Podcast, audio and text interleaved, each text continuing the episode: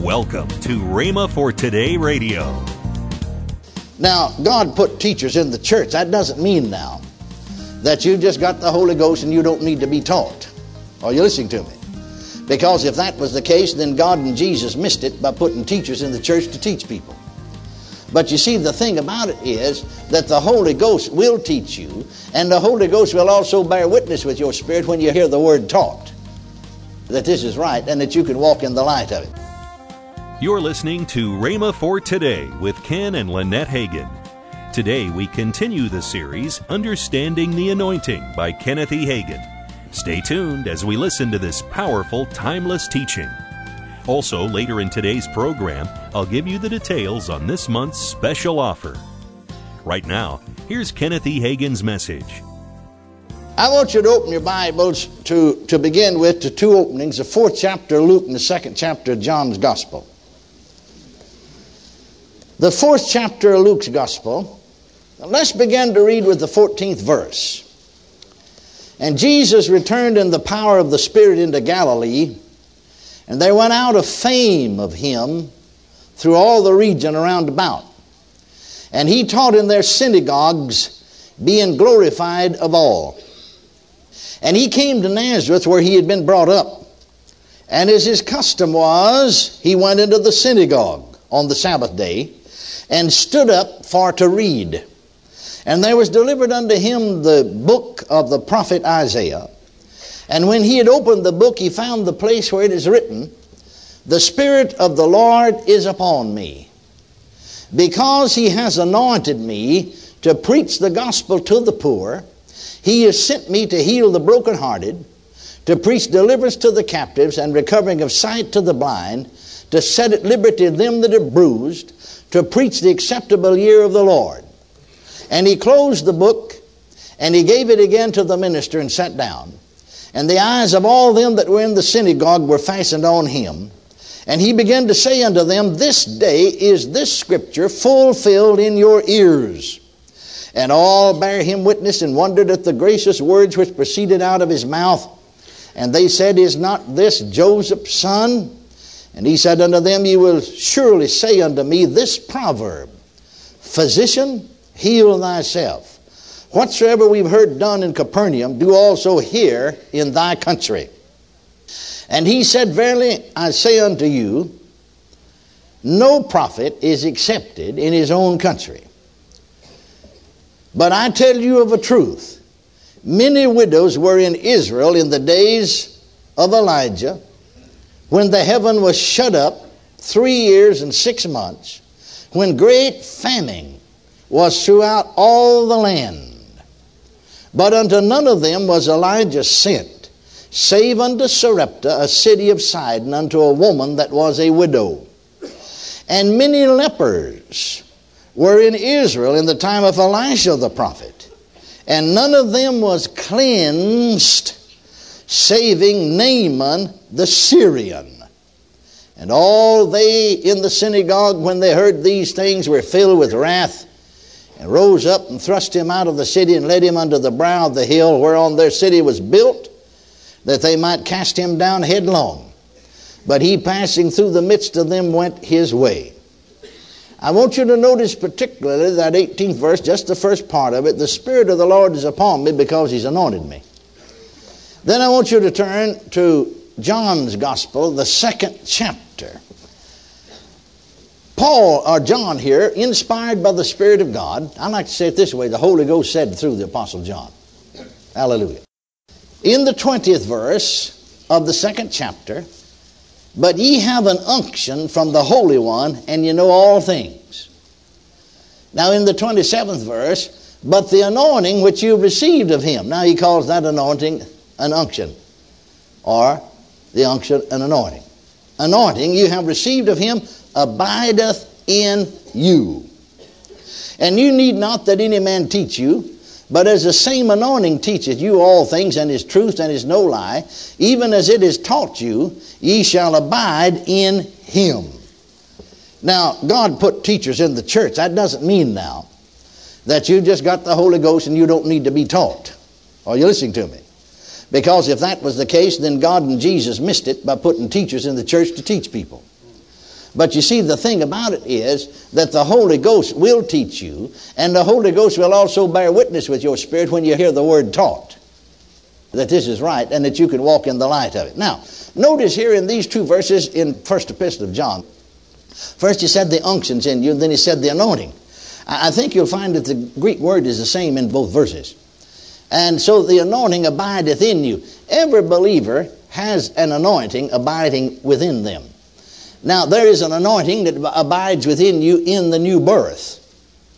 You see, the Holy Ghost comes in you. We're not talking about being baptized with the Holy Ghost now, or filled with the Holy Ghost as the Bible calls it, but in the new birth.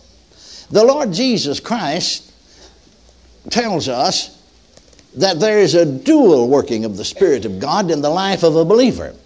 Jesus said, first of all, that I'll pray the Father, and he'll send you another comforter, even the Spirit of truth, that he may abide with you forever. And then he went on to say that he's with you, but he shall be in you. And then he said later on, after the Holy Ghost has come upon you, ye shall receive power to be witnesses unto me, both in Jerusalem, Judea, and Samaria, and on the most part of the earth. Jesus, in his teaching in John's Gospel, in the 4th chapter to the woman at the well of Samaria, said that the water that I give you shall be in you. Now, water here is a type of the Holy Ghost. And the water I give you will be in you, a well of water springing up into everlasting life. And in the 7th chapter of John's Gospel, Jesus said, he that believeth on me, out of his belly shall flow rivers of living water. Well, it's quite obvious that this is two different experiences he's talking about. One of them is blesses you entirely. Water in you springing up into everlasting life. Hallelujah. The other makes you a blessing to others. Rivers are flowing out of you. Hallelujah. And so in one of them, I think you can see the new birth. In the other, you can see the baptism of the Holy Ghost. Now then, I can remember when I was born again. The 22nd day of April, 1933, at 20 minutes till 8 o'clock. In the south bedroom on a Saturday night at 405 North College Street in the city of McKinney, Texas. And I've been saved ever since then. Glory. Now, the Holy Ghost came in me. I realized after, see, I was born and raised Southern Baptist, was a member of the Baptist church, but not saved. I realized I'm on the bed of sickness, realized I'm not born again, and so I got saved. I got born again. I realized afterwards, many years afterwards, when I come in contact with Pentecostal people, that if I had known and there'd been somebody to tell me, I could have talked in tongues the night I was born again. Because the same Spirit will give you utterance. I remember then when I was baptized with the Holy Ghost and spoke with other tongues. You see, 4 years later, in the same month of April, except on the 8th day of April. 22nd day of April, 1933 was on a Saturday. The 8th day of April, 1937 was on a Thursday. Do you know that? Well, you do now. Just got through telling you. And I was baptized with the Holy Ghost at 8 minutes past 6 p.m. in the living room of the pastor of the Full Gospel Tabernacle at 309 North Chester Street in the city of McKinney, Texas, and spoke in tongues for an hour and a half and sang 3 songs in tongues. Now, I could have stopped any time I wanted to, but I didn't want to. I didn't see any reason to. Praise the Lord. And went down the street speaking in tongues, not out loud, but to myself. Praise the Lord. And I realized then that that same Spirit that gave me utterance in tongues is the same Spirit that I'd known all the time. You know, the Holy Ghost is not twins or triplets, just one. And he does all the work of God, actually. Well, I remember that my Baptist colleagues, because, you see, I began as a Baptist minister, they warned me about going among and around these Pentecostal folks, full gospel people. But you see, the reason I did, I learned that they believe in divine healing, and I'd been healed. And it strengthens your faith to be around people that believe in healing. Yeah. Right. You need that kind of fellowship. Amen. God, have mercy on these dear folks that'll come and get healed and go back to some dead church and get up and tell them that's of the devil. And they'll have little enough sense to sit there and even help pay somebody declaring that's of the devil. Yeah. Put their money into a place like that. That's beyond my comprehension. That's beyond my comprehension. And so, they warned me, you see, about going down. I remember one fella, he was not a minister, but he was a Bible teacher. He had the same training all the Baptist ministers. He graduated from Baylor University and then graduated from the seminary. And he taught the auditorium Bible class in our First Baptist Church of McKinney, Texas. And so he was talking to me, you see. And he warned me, as well as others, about going around these full gospel people. He said, you know, that talking with tongues is of the devil. Well, I really didn't know whether it was or whether it wasn't. And really, I was going because I got fellowship around healing, and it strengthened my faith, you see. Because I'd been standing for 4 years alone by myself, just as a teenager. And that's the reason I went. And when they got off on the Holy Ghost, I just would say to myself, well, I believe in the Holy Ghost, all right, but I don't know about those tongues. And so I just closed my ears.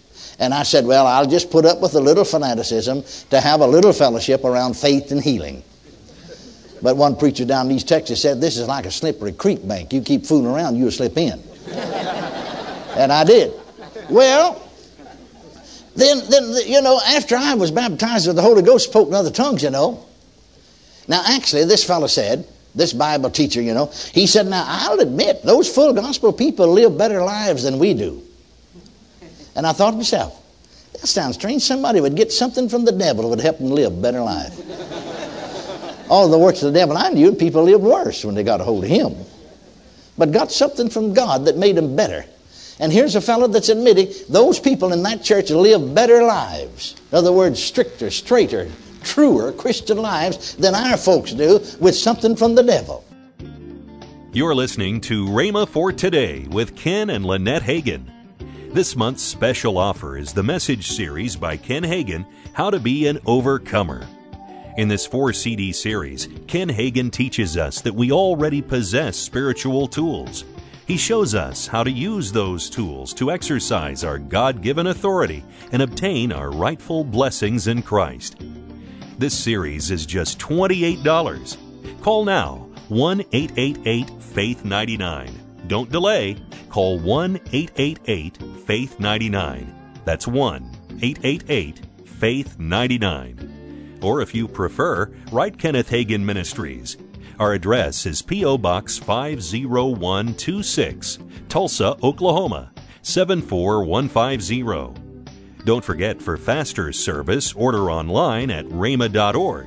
That's rhema.org. Now, let's join Ken and Lynette Hagin. You can watch Rhema Praise video cast. That's right. And you can listen to Rhema for Today radio, and you can read the Word of Faith magazine. All of this online can be done online at rhema.org. That's right. If you want to do that. And you also can download our app to the iPhone or the Android, and also watch our services live at 10 o'clock on Sunday morning, 7 o'clock Sunday night, and 7 o'clock on Wednesday night. Central time. Okay, yeah, you always get that in there. I get that in there. Well, I don't think that away, so know. I'm glad you do. You're the detail person, not me. I am. I'm your helpmate. That's right. If this radio program has blessed you and ministered to your spirit, then we want to hear from you. We're asking you, our audience, to let us know when and where you listen. Email us at partnerservices@rhema.org or call 1-888-FAITH-99 and tell us. If you prefer, drop us a letter. Write Kenneth Hagin Ministries. Our address is P.O. Box 50126.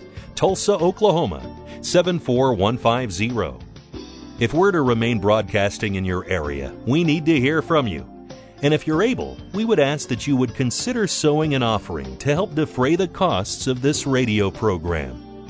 So call, email, or write us today. Tomorrow on Rhema for Today, we continue with the teaching by Kenneth E. Hagin, Understanding the Anointing. Thanks for listening to Rhema for Today with Ken and Lynette Hagin.